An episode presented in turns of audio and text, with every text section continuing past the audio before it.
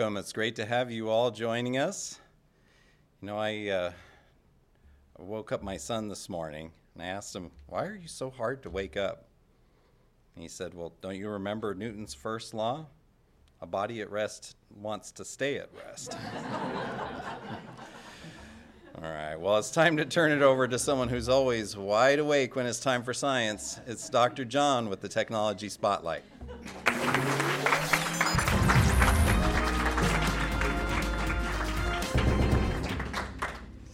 We're going to talk about some pretty illuminating technology.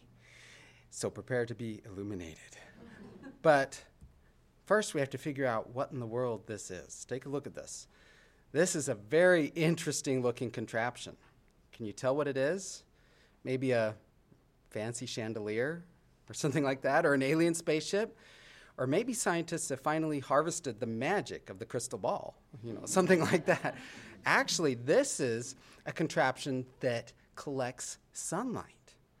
And instead of using the sunlight to, say, make electricity, they redirect that sunlight to an inside room somewhere where they need light.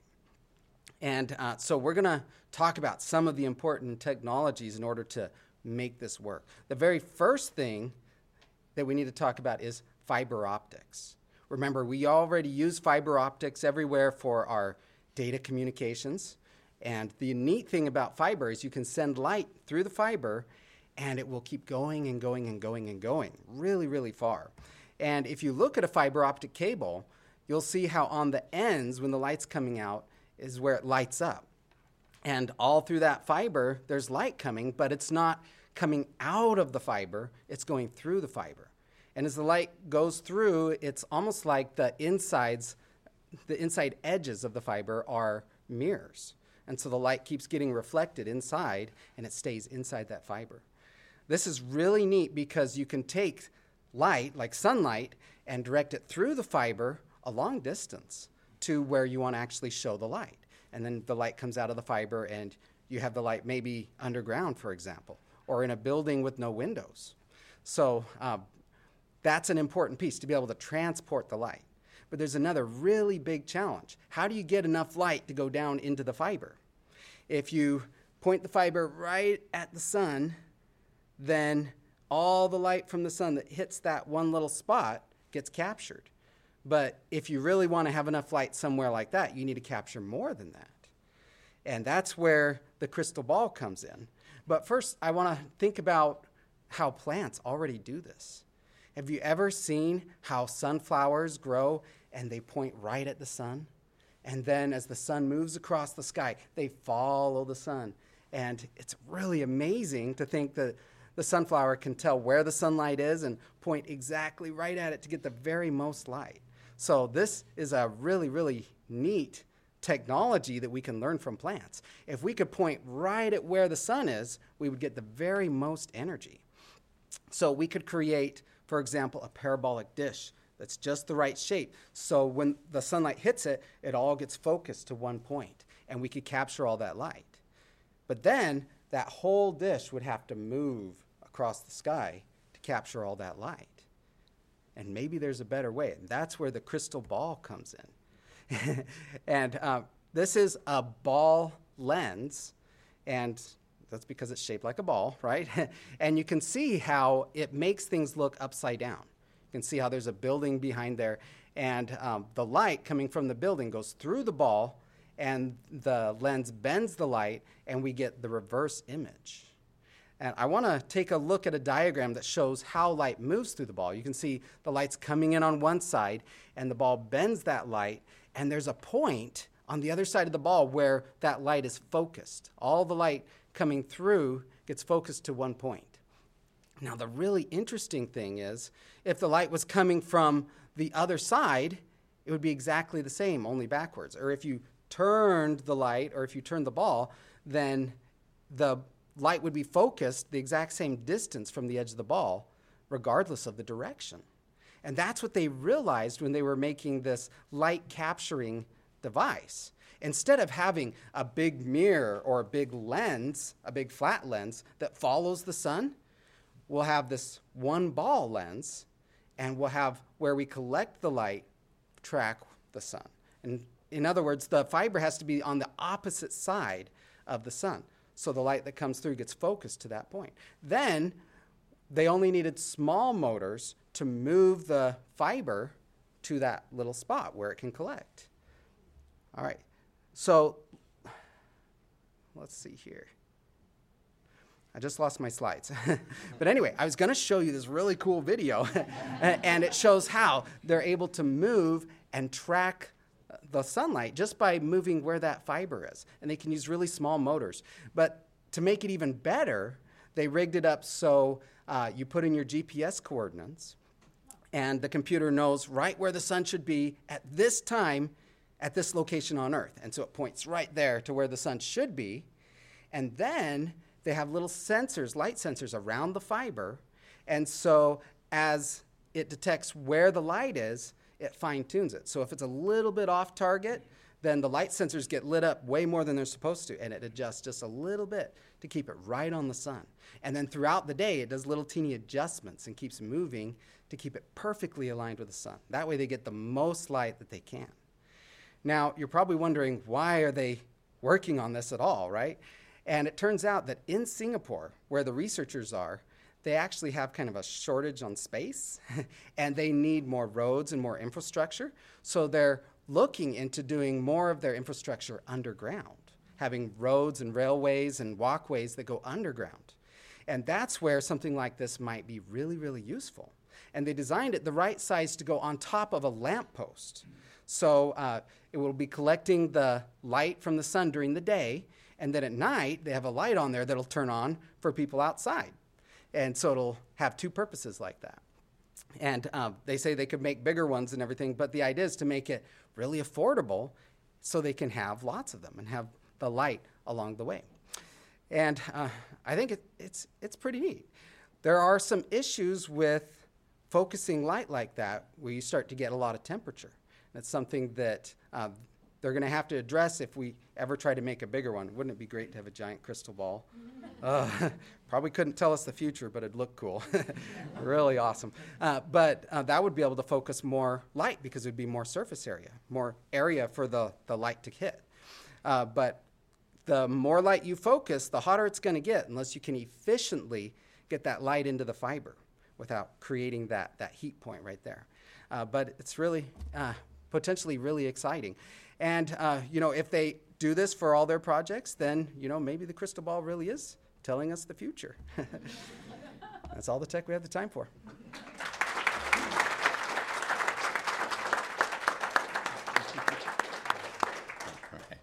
Now it's time for breakthrough moments in science with Tobias.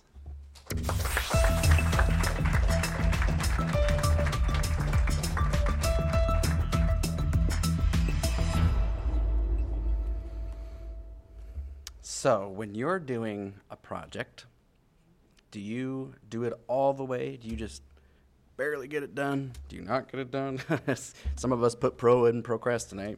Um, what kind of person are you? And you know, that's something that some of us just kind of approach with, well, we'll see what happens. Or do you approach it with, you decide how you're going to do it and that you're going to do it all the way? And I'm talking about real things, not like, you know, oh, you're looking confident today. What's up? Yeah, Took a shower this morning. Yeah, I woke up, was like, man, I'm going to make today special. I'm a go getter. no, that's not what I'm talking about. I'm talking about big things, big things that are going to take a lot of effort, a lot of hard work, and figuring out and not giving up. Um, tonight, we're going to talk about a really amazing um, feat of engineering, and it's something over in the land of France. And we're going to talk about this gentleman here, Gustave Eiffel, and that last name probably gives it away. Uh, we're talking about the Eiffel Tower. And one of the things about the Eiffel Tower that's really interesting is how old it is, how long it's been since it was built. And to, to get into this, we have to start at 1887 when in Paris they were going to hold the World Exhibition. Exhibit. Okay. One moment, please. We're just going to say the World Expo. Um, but they were going to have this big event, and the whole world was going to be looking to France, and this was going to be like to show the world how advanced France was, and They really wanted to make a big impression. And one of the ideas that the people planning this had was why don't we make a huge monument tower? A tower bigger than anything else anyone had ever seen. And so they said, we'll do this, we'll have a contest. Somebody give us a proposal, design idea of a monument tower you want to build. And they got all kinds. They got, and they wanted it to be taller than anything. And so one, one idea was we will build a granite lighthouse, 900 feet tall. And it will be symbolizing the light of France to the world. And if they had built a solid granite tower that tall, it probably would have been so heavy it would have just sunk down into the ground over time. That's a lot of weight. Another idea was we will build a tower that shoots water from the top so that if there's ever a drought in Paris, we can water the gardens and take showers, right? no, that idea didn't fly. In fact, it sank. Um, and Eiffel, this designer, he had already made a name for himself. Um, he had already designed, here's a picture of a bridge he designed. It was, at the time, the world's largest bridge. He had also helped design the internal structure of a statue that they sent to America, the Statue of Liberty. Um, he designed the inside of it. And he was a very renowned engineer, civil engineer from France. Well, he had a business named after him, and two of his team members had an idea for this monument. And so they came to him with their idea, and they really wanted him to take on this idea because they knew if Mr. Eiffel put a proposal in, it would almost certainly win because he was Mr. Eiffel. And they showed it to him, and basically they took the bridge design that he had done, which, like that bridge, it's kind of big on the ends and then it gets skinny. They took it, broke it in half, and put it together. And if you look at the Eiffel Tower, it's actually really familiar to a bridge type structure, a very advanced bridge. And so they showed him, and they told him about their plan, and he wasn't very interested. He was getting ready to retire, actually. And then they went to one of uh, the people closer to him, and they showed it to him, and he made some changes, and then he went with them and talked to Eiffel, and Eiffel got really excited about it. Um, and then, so he took it on, and he started designing the tower based on their plans. He made some changes, made it more artistic, and when they submitted, they won this this new bid contest. And just to put it in perspective of how tall it is, um, here's a, a diagram with the Statue of Liberty the Washington Monument, and then the height of this new tower. And that's just amazing to even try and fathom something that tall if you've never seen anything like it. And so he won the bid, but unfortunately, he did not win the hearts of many Parisians. Um, they did not like the idea. In fact, you know, Paris has all this art and amazing architecture, and 300 famous artists all signed a letter and they said in the letter, it says, We protest with all our strength. all our strength that this, this tower, and I actually have the tower right here from my wife's desk. Um, uh, but they said, This is terrible. It looks so bad. This looks like an unfinished chimney. And they said, Even in America, they wouldn't like this. Thanks, guys. Um, and they said, and it's going to be that tall, it's going to frown on Notre Dame and on all of these other buildings. And it's just, no, we can't do it. It will destroy Paris. And, you know, we're here in the future. but they wrote a big letter, and there was a lot of pushback. And uh, Mr. Eiffel said, no, it will be the largest, the tallest building ever made in the entire world. In fact, I believe this will be to France like what the Great Pyramids are to Egypt. What a bold statement. And he started. And they also said, wait, what if, it, if it's 1,000 feet tall? My, my house is closer than a 1,000 feet to the park. It'll fall on my house. I mean, nobody had seen something this tall before. And so it became, you know, a big question. And they also said, um, you only have two years, by the way, till this expo. Well, he decided to go for it. And so as he started, one of the things they had to do was build a structure in the ground for this to be fastened to. And one of the catches of the location that they said he had to build on was it was right by the river running through Paris. And the river had millions of years of buildup of sedimentary in the ground around the river. And so if they tried to strap it down into the ground, the ground was not reliable. And so the first thing you had to do is put these huge blocks of cement in the ground that they would fasten it to. And they actually, on the side closest to the river, they had to drill like 75 feet down to finally hit limestone that they would connect those blocks to. So a lot of work going on down there. But then the next thing, and that's one of the biggest th- challenges of this tower, was that these legs, if you look at this, they're not straight up. And Eiffel actually did that for multiple reasons. One, it looks really cool. But two, it actually spread out the weight. It wasn't all being carried straight down. Some of it was straight down, some of it was horizontal. Okay, so that was going to be really helpful in holding the weight of this building. But the feet of the building, since they're tipped, they didn't build it all as one piece and then put it down. They started on this leg, this leg, this leg, and this leg. And so as they were building them, they had to have them separate till they got up and joined in the middle.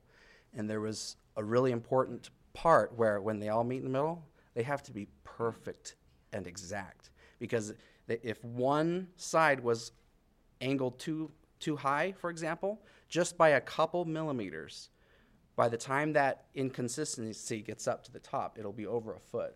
It'll be the leaning tower of Paris. That's what it'll be.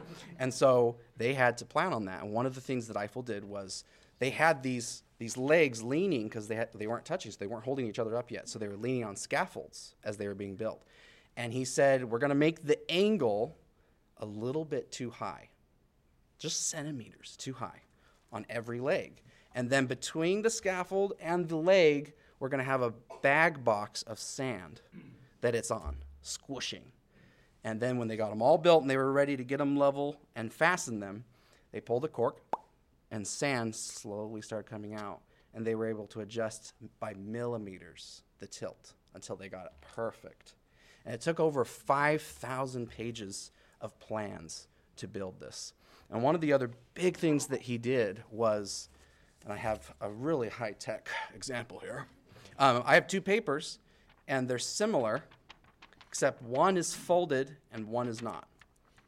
And, you know, this is just paper, it's not that big of a deal.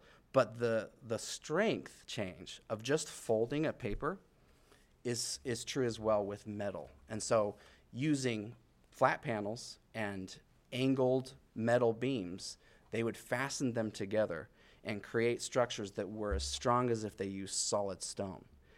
But they were much, much lighter, and that was a really big deal. And so they started erecting this, and after they got the bottom half, or it's not even the half, just the first part. It's actually one, two, three. Once they got that done, that took a year to get to this point. And then the next year they had for the rest of it. And they were doing um, about 100 feet a month as they started to get toward the end.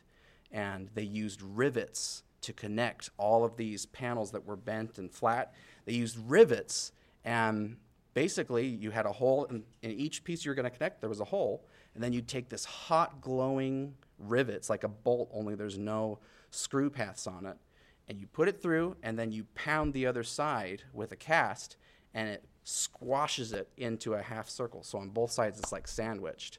And then when that rivet cools, it shrinks and it like pulls it together even tighter. And they had rivets, but to use rivets, they had to have something that got them hot enough to actually be glowing. So they invented a portable rivet system where they could pull it up the tower. Because if you get them hot at the bottom, by the time you get them up at the top for the guys, they're cool. And then he also, they were taking too long. So Eiffel said, well, we're going to have our rivet place at the factory pre make a lot of these pieces and then we'll sh- send them over to the tower pre-made. And that was kind of the beginning of prefabrication of some of the pieces and they were able to speed up the process by quite a bit.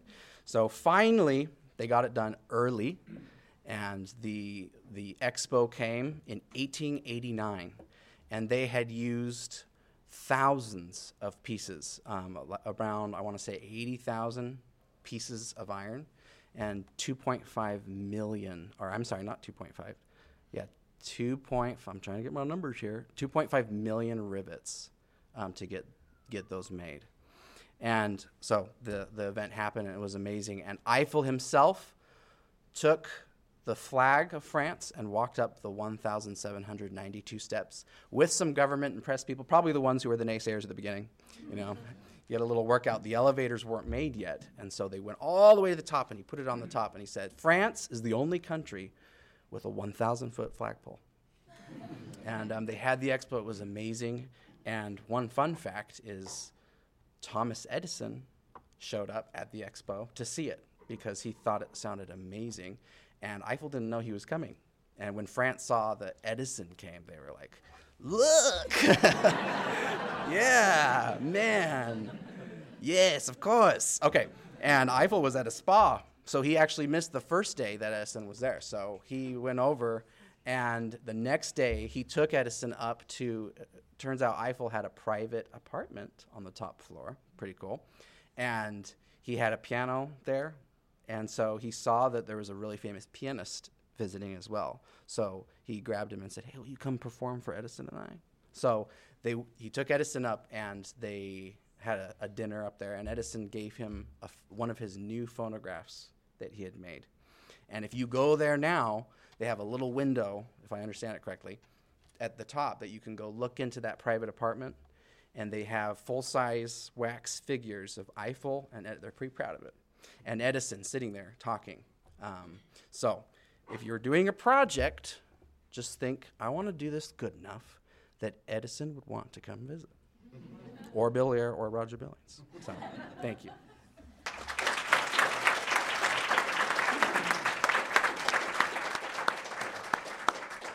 All right. And now introducing Roger Billings.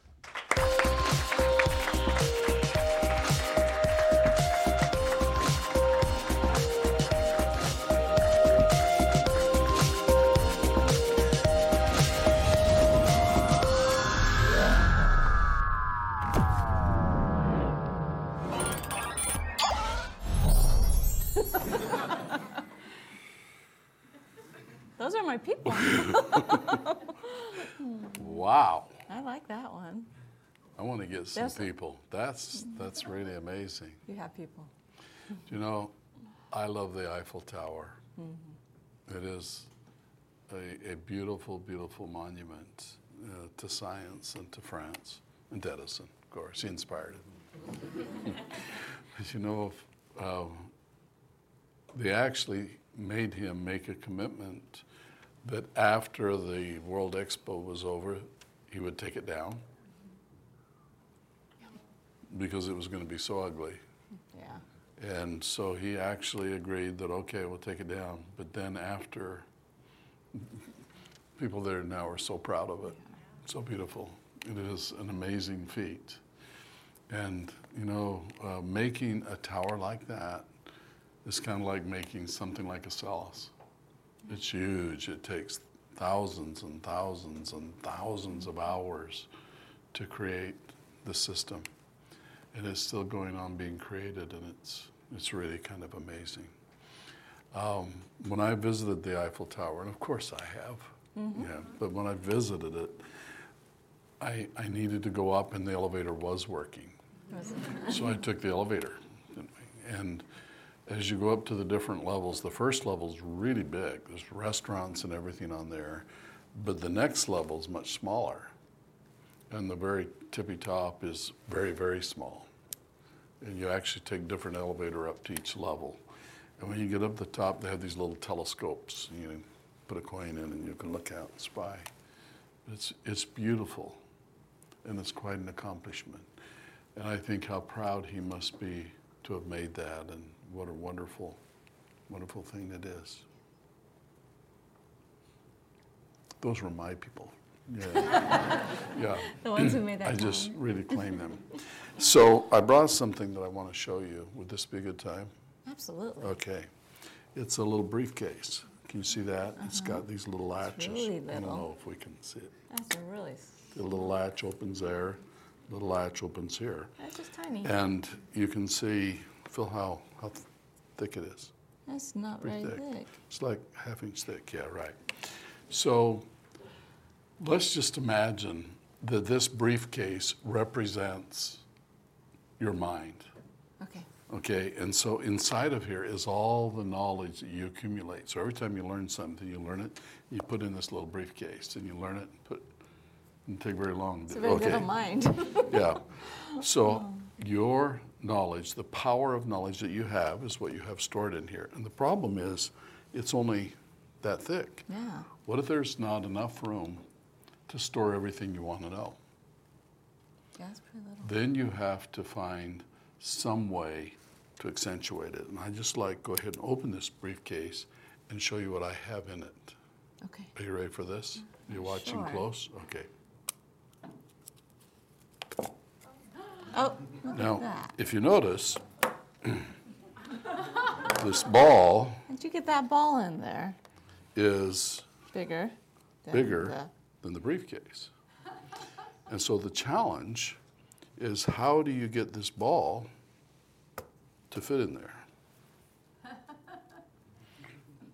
And that's exactly the challenge we have with Acellus. Because people think that the courses that we're putting inside your brain are bigger than your brain, mm-hmm. right? It seems like it. And so you say, why are you doing that? It won't fit. Yeah. And the magic of Acellus is to figure out how to make it fit. Now, I met a, an Acellus student a little bit earlier today. His- name is Zion, and he spelled that for me. Zion is six years old. He's from California, happened to be visiting today with his family, and uh, he's in the third grade. And he, he explained to me that, that he's smart, and he is. Yeah. And he really enjoys Dr. John's STEM class. And he's got both the robots and he's doing a lot of things. But it, it was exciting to me to see how much knowledge he has gained. And he's six years old, I know. and he's at a third grade level. Uh, there's so many students that are reading at a third grade level at five and six years old. And that is a wonderful accomplishment. These students are going to get ahead in life because they're getting ahead in their learning. And the process of making us a person learn faster, learn better, so they remember, is what we call Acellus the learning accelerator. And how do you accelerate the learning process? It's, it's interesting that um, the amount of stuff that you need to learn is kind of fixed. I mean, it's all the, I mean, knowledge is increasing, but in each of our courses, we have a curriculum and a thing that you're expected to learn. But how fast you learn it is not fixed. And so in Acellus, uh, we discovered some very interesting things.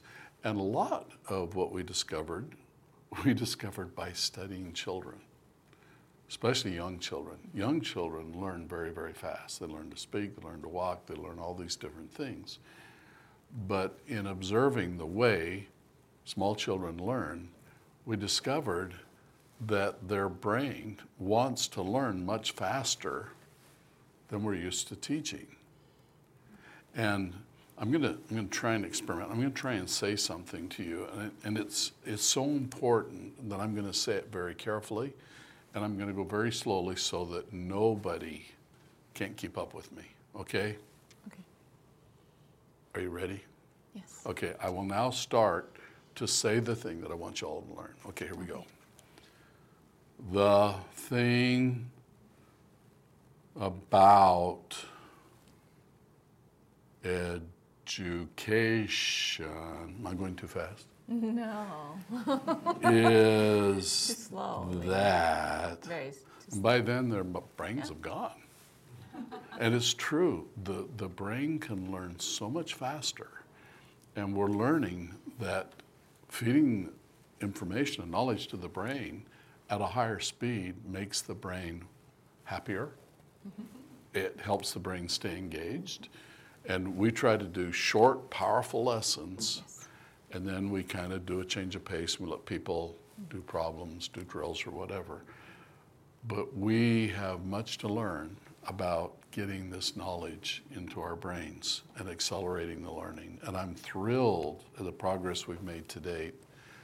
But we have only just begun.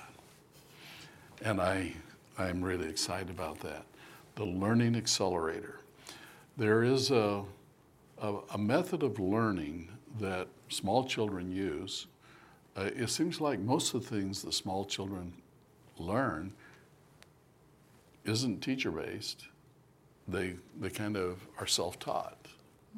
Small children learn how to speak, for example, not because they have wonderful teachers, they're kind of on their own. They may have parents and friends that are helping them.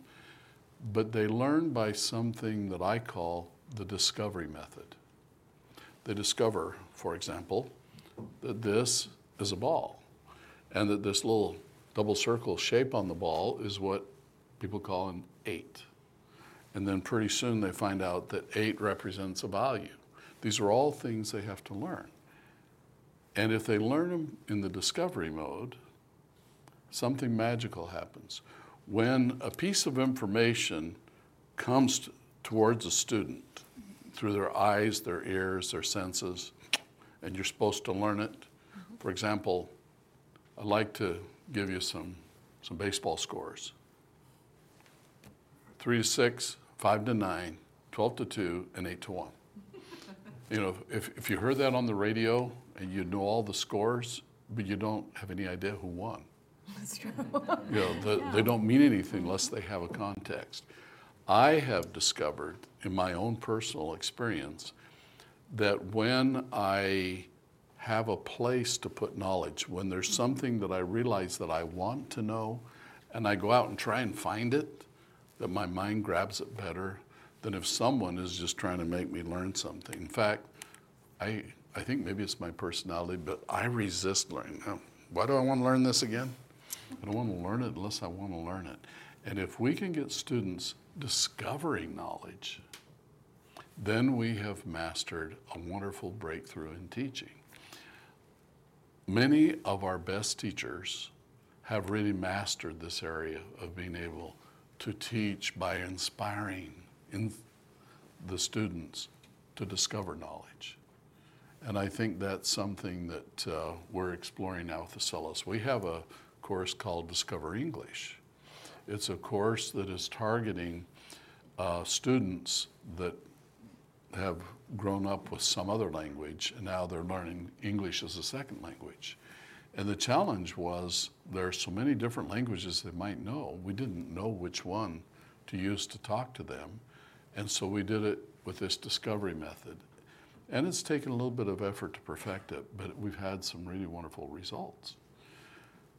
I think there's an opportunity to do discovery learning in many, many other fields, especially in the sciences and even in math. And so I am off on this crazy project to advance the science of discovery learning. Mm-hmm. And you would perhaps be surprised I think they would. to know exactly how big I think that is and where it wants to go. So today I want to take you for a really wild imagination ride. Now I I can't show you pictures because there are no pictures of what I'm going to show you. And so if you're going to see it, you're going to have to be able to do your own imaginations. You're going to have to draw your own pictures.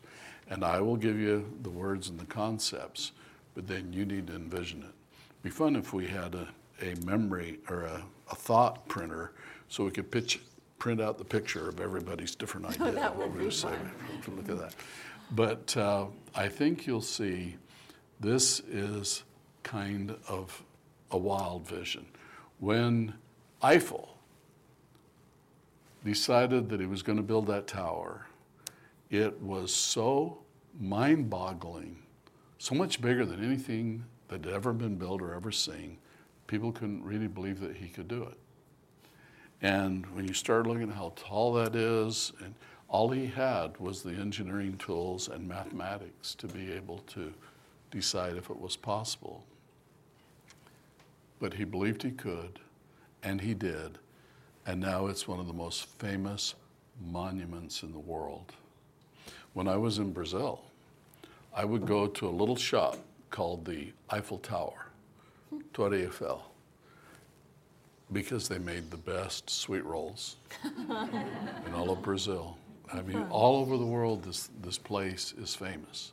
So now I want to show you a vision. Now, at the end of, of this little adventure, I want you to judge how much, if any, of this crazy vision I'm going to tell you about will be realized. I mean, how many towers of people said, I'm going to build a tower that never happened? And what I'm talking about is, is pretty wild. And I'd just like you to decide whether or not you think this happened. And then, you know, like uh, Tobias was telling us with the blessing of hindsight, we'll look back and see who was right. Okay? Okay. Is there anything you'd like to say before we get started? I'm ready to go for the ride. You ready? Uh-huh. Okay. So here we go. Discovery learning. First of all, I want you to consider this, this notion or this premise. Is it true, as I believe it's true, that when a student is pulling knowledge in, discovering knowledge, that they can learn at a much accelerated pace to just normal teaching? Is that a true principle? Mm-hmm. And if so, how in the world do you do it? How do you set it up for this discovery learning? I've been to science museums around the world. I love science museums. And you go in and you can see a lot of interesting things, and I get a lot of good ideas. But I have always been disappointed when I go to a science museum that it never really makes me feel like I'm empowered to do things like I want to. I think discovery, discovery learning would change museums. And just think what if you could go in and you could really learn something? So I'm envisioning a place that you could go where you would be able to experience discovery learning. And what do I call it? Of course, I call it a Acellus World. Okay. Okay, now, Okay. years ago, I was contacted by one of the assistants from Walt Disney.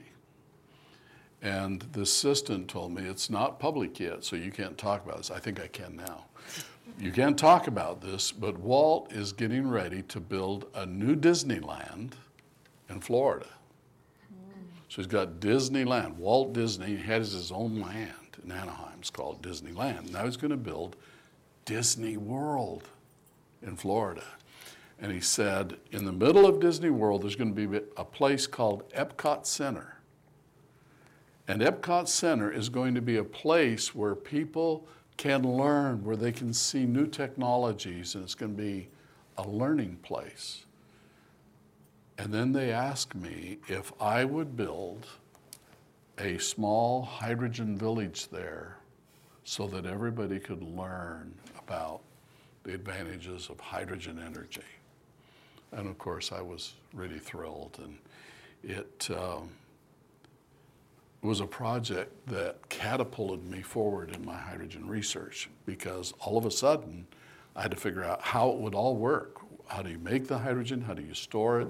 How do you utilize it? And I ended up building the world's first hydrogen house so that I could test out these ideas we were going to put in Epcot Center. And, and we did. We built the world's first hydrogen house. Already had the first car, mm-hmm. had the first bus, had a few firsts, but never built a whole house. When you start converting a house to run on hydrogen, there's some things you have to figure out. First of all, I had to figure out the source of the hydrogen, which I'd kind of learned to do from my vehicles. But then I had to convert a stove.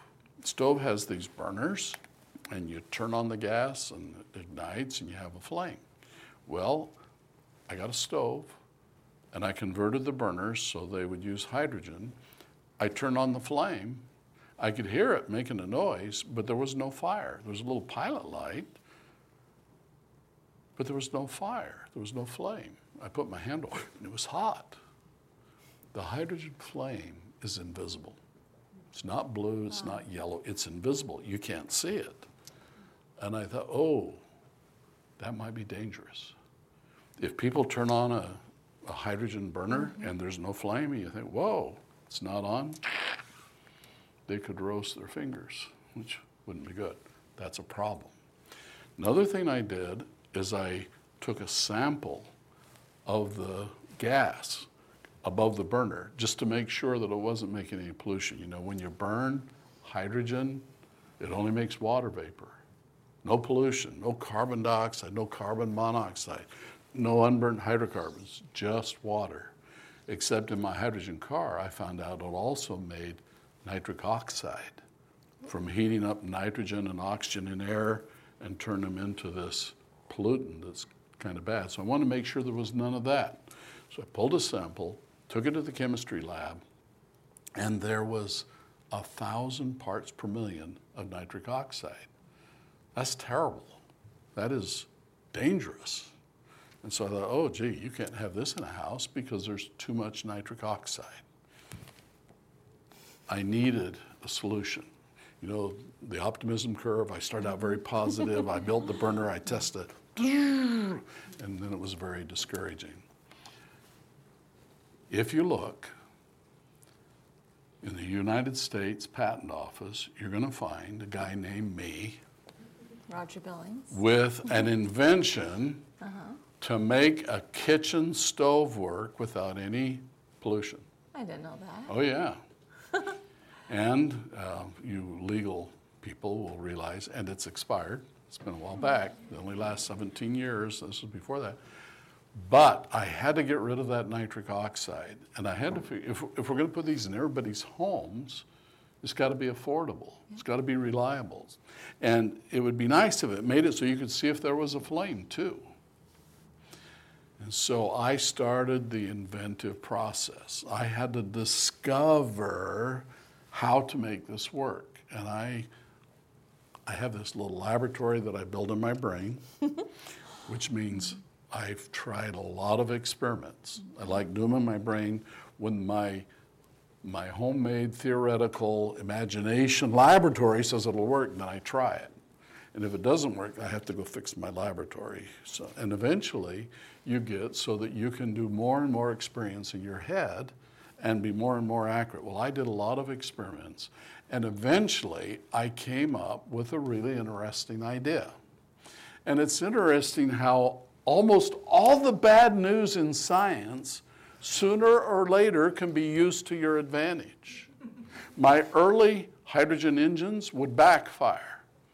Boom, boom, boom. That's why I had such a hard time getting the first lawnmower engine to run because it would backfire. Well, I discovered the reason it was backfiring is when the engine is drawing in the fuel during the intake stroke, that there was metal inside the engine that was warm from the last cycle. And when you have iron, just plain old iron or steel that is hot, it's a catalyst that ignites hydrogen. So while the intake's still coming in and the valve is open, it'd catch on fire to burn out through the intake manifold and boom, and it would scare everybody away. So I had to work very hard to solve that problem in my engine. And so now I have a problem here. I can't see the flame. There's pollution. Pollution is caused when you heat nitrogen, which is 80% of air, and oxygen, which is almost 20% of air. When you heat those two gases, when you heat air up to a temperature above 2400 degrees, they react and form this nitric oxide. In my engine, I got rid of nitric oxide by lowering the combustion temperature. And I did that by spraying little droplets of water in the cylinder. Can't do that on a stove. So I got this idea. If the hot iron ignites hydrogen like a catalyst, hmm, I went to the grocery store and I found a stainless steel scrubber. Have you seen those? They're, you know, they're there. There's just stainless steel scrubbers, and they're only like 50 cents. So I got a couple. I brought them home, and I stretched them over the top of the burner. My theory was when the stainless steel got warm, it would be like a catalyst to make the hydrogen burn when there wasn't a good mixture of air and oxygen with the hydrogen, so it would be cooler. And as it got hot, it would glow orange. So lo and behold, I turned the thing on, the fire ignited, and the stainless steel catalyst turned a bright, beautiful orange. and we measured the pollution, and instead of a thousand parts per million, there was less than one part per million. You're so smart. And so I have a patent. now, I like to think about that as kind of the model for discovery learning. I discovered how to get rid of that pollution because I wanted to know and because I had some experience with the backfire where I learned that iron, when it's hot, is a catalyst for oxygen combustion. And lo and behold, it worked. I wonder if we could take that into a, an experience that would do these amazing things. So, you need to know a little bit of this history, and I'm, I'm telling you a lot of off the record stuff today. I, I won't admit or deny if anyone ever asks me. This is, mm. but you see, years ago, someone decided that here in Missouri, where it's against a lot of gamble, that we have rivers. And if you go out in a boat on a river, you technically wouldn't be in Missouri you'd be out on the river. And so they figured if you went out on a riverboat, you could have a casino. And that wouldn't be against Missouri law. So they did. They actually created casinos, gambling casinos that go up and down the rivers. And it was really funny because to get on the boat, you go to the to the deck where you'd walk on, and you'd walk on the boat, and they had slot machines and everything, and nobody was gambling because we were still in Missouri. and then when everybody got aboard, they pulled up the planks and they went floating out into the river, and everybody could start gambling because we weren't in Missouri anymore. okay. Good thing, Good huh? thing and so that's how gambling started in Missouri. Well, then someone got a real good idea, and they said, you know, going out in those boats, that's a problem. What if we had the boat stay right here on the dock and the river's going by, but we're still kind of in the river. And so then they decided they could gamble at the dock. And then a couple years later, someone said, well, what if we built a casino right on the bank of the river? And then what if we dug a little ditch so some of the water came around the casino? Wouldn't we still be in the river? and so they authorized that. And one of the companies that built a casino in Kansas City, Missouri, on the Missouri River, is a place called Sam's Club. Sam's Club from Nevada came and built a really nice casino, but they had to build it right on the river because unless you could get some water to come around the building, you can't be a casino. But right on the river, they had to have a place where the bank was steep enough so a flood wouldn't come in the casino. And the only place they could find was right by the railroad tracks.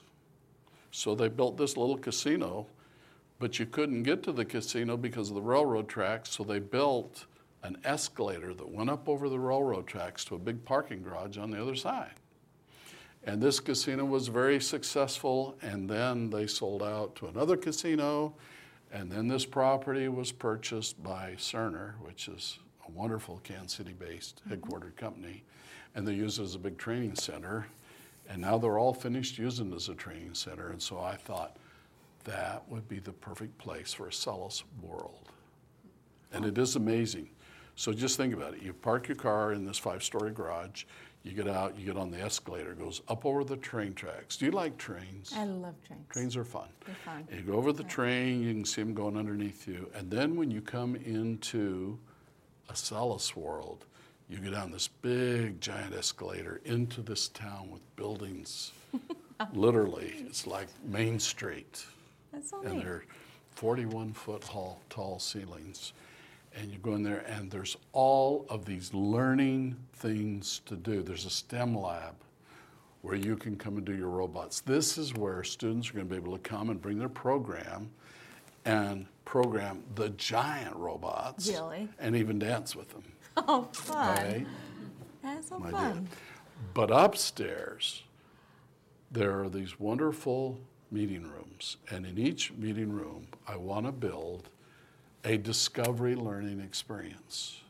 And this is going to be especially helpful for students that are studying at home because when they come visiting Kansas City, they can come to Acellus World mm-hmm. and they can go in there and get some hands on learning experience. All of the online stuff is amazing and we're making it as real as we can. But every once in a while, you need to come and you need to just grab it with your hands and do it. So, the chemistry, the electronics, uh, one of the discovery things that I really want to do is I want to let people learn electronics. And just think what if you could come in there and actually learn how to build a radio? What if you could learn to solder? And you can just do it in one day. You can, and when you're all done, you have a little radio that you can take home with you.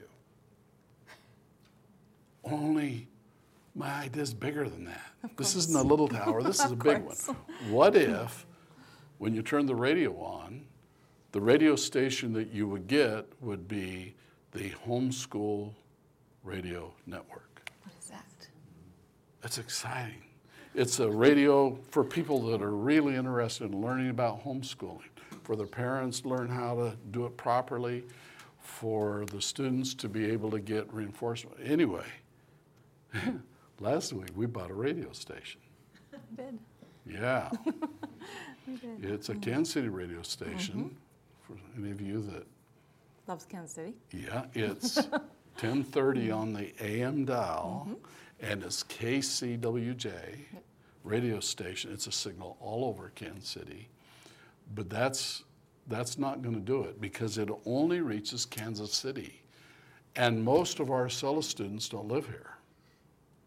So, if you get a radio and you make a radio in the Discovery uh, lesson, and then you take it home to your out of Kansas City City, then you won't be able to get our radio station. That would not be good. But the radios we're going to build, wherever you take it, you turn it on, and it picks up the radio station by Wi-Fi. That's a So you can brilliant still idea. do it. So my idea is you build this radio, you take it home, and now you've got a homeschool radio. And you can listen to the programming that shows, for example, planning a talk show for Power Homeschool. So those parents can get in and help each other and call in and talk about it. But I want to have a special button on the radio, and I'm serious about this, mm-hmm. where a student can turn it. And if you happen to be a little bit younger, and you're getting ready to turn in for the night, you can turn it on nighttime stories. Oh, how fun. Sell us nighttime stories. And I'm thinking of something like Tobler the bear Yes. Yes. and his little friend Beak the chicken. You know, uh, Tobler stories are pretty wild. Um, I knew the guy that created Tobler. You knew him? Then Yeah, What I knew him personally. Uh-huh. And then what happened? He's the guy that hides in the mirror. Does he look a lot like you? I, I don't want, I, I can't tell you more than that right now. But I got in a lot of trouble for creating Tobler, and I, I, I needed Tobler. He's this, this little bear, this lovable little bear, and I, I created him with the idea in mind that a student, when they heard a Tobler story, they would kind of see the world like through mm-hmm. Tobler's eyes. And it would be a way to be able to teach them about things they maybe should and should not do mm-hmm. and, and inspire them a lot of ways. And then he had a friend that wasn't always the best. And his name's Beak, and he's this chicken with really long legs. Some of you have seen Tobler in some of our reading classes, etc. But uh, Beak's always getting in trouble. kind of naughty little bird. And then they have one other special friend, and this is a little pig. And when I originally named her, I named her Smelly Lips. And I had a lot of people complain about that. So I had to go back and change it to Sweetie Lips, okay? But these characters actually have experiences and adventures that are pretty intense. Because guess what? Life's intense. And every one of these lessons was intended to convey a story to help people cope with some of the problems that they get into their lives. And I would tell these stories to uh, my grandkids. I have some rowdy grandkids. And I would test a story. When I had a new story, okay, I'm going to tell them. I would test it to see if it was up to snuff by whether my granddaughters go, and if they did that, then I had a good story because it's got to be one that they really listen to. Well, the Tobler stories have kind of caught on in our family, and I was really surprised one day when I went to visit the grandkids, and they'd gone to bed, but I could hear the Tobler story going on, and they were playing it on a little tape. And so now uh, we, we probably have, what, 30 Tobler stories? More than 30. How many do we have? 90. this is probably more than anything else I've ever done going to get me in more trouble than anything you can imagine. But these stories really, I believe, especially some of my older kids have told me, they've helped them realize the importance of caring about other people and, and you know, just simple stories of, of how to succeed in life and to motivate. So I uh, thought it'd be fun if they could flip over and they could get these bedtime stories and other things. But can you imagine the pleasure that comes from having a radio that you built? And the thing that bothers me is you get these kits and things, and they show you step by step how to build it, and you build it, and you have no idea how it works. Mhm. I don't think that's neat. I think you should understand how it works. And then it starts to be really wonderful. And that's where this discovery learning kicks in. And I really want to build this center, Acellus World. And if this tower isn't tall enough yet for you, it has another chapter. Then I want to take this Acellus World thing with its STEM labs and all the learning things that we have. This can be a fun place to go. And I want to make a mini Acellus World. I call it an Acellus Learning Center in 500 cities all across America Wow. so that everybody can go be part of the hands on learning experience. And uh, this is part of the dream, the vision I have of what Acellus could be. And then students, wherever they live, won't be too far away, and they come into an Acellus Learning Center, and they could actually get their hands on and, and do these different projects that are so important. What do you think? I kind of feel like Moya when Bill Lear told her to sit there in the kitchen. And Mm-hmm. he was going to take her on that ride in his airplane, which wasn't built yet. It was only an idea. It was four kitchen chairs, Yeah, I, no wings. that means it's going to happen. Yeah. That's what it feels like right now. Well, Me and the students. you know, and I. um, I really think the radio network's going to happen. I've been planning this radio network for a long time, and I think we really need it. It's the way we get the word out. It's the way that we share these ideas. We need to learn how to make education the very best it can, and, and we need to do that by sharing ideas. And uh, I was privileged to work in radio in college, and and I just I think it's a powerful, powerful medium. And people are so busy, but sometimes while you're driving to work is a perfect time to be able to listen to a, a discussion program about how to do learning. So I would like to have the homeschool radio network become the place, and I plan to put it in 100 cities, but the place where you go to learn about homeschooling and how to do it right, things to watch out for, the pitfalls, the dangers.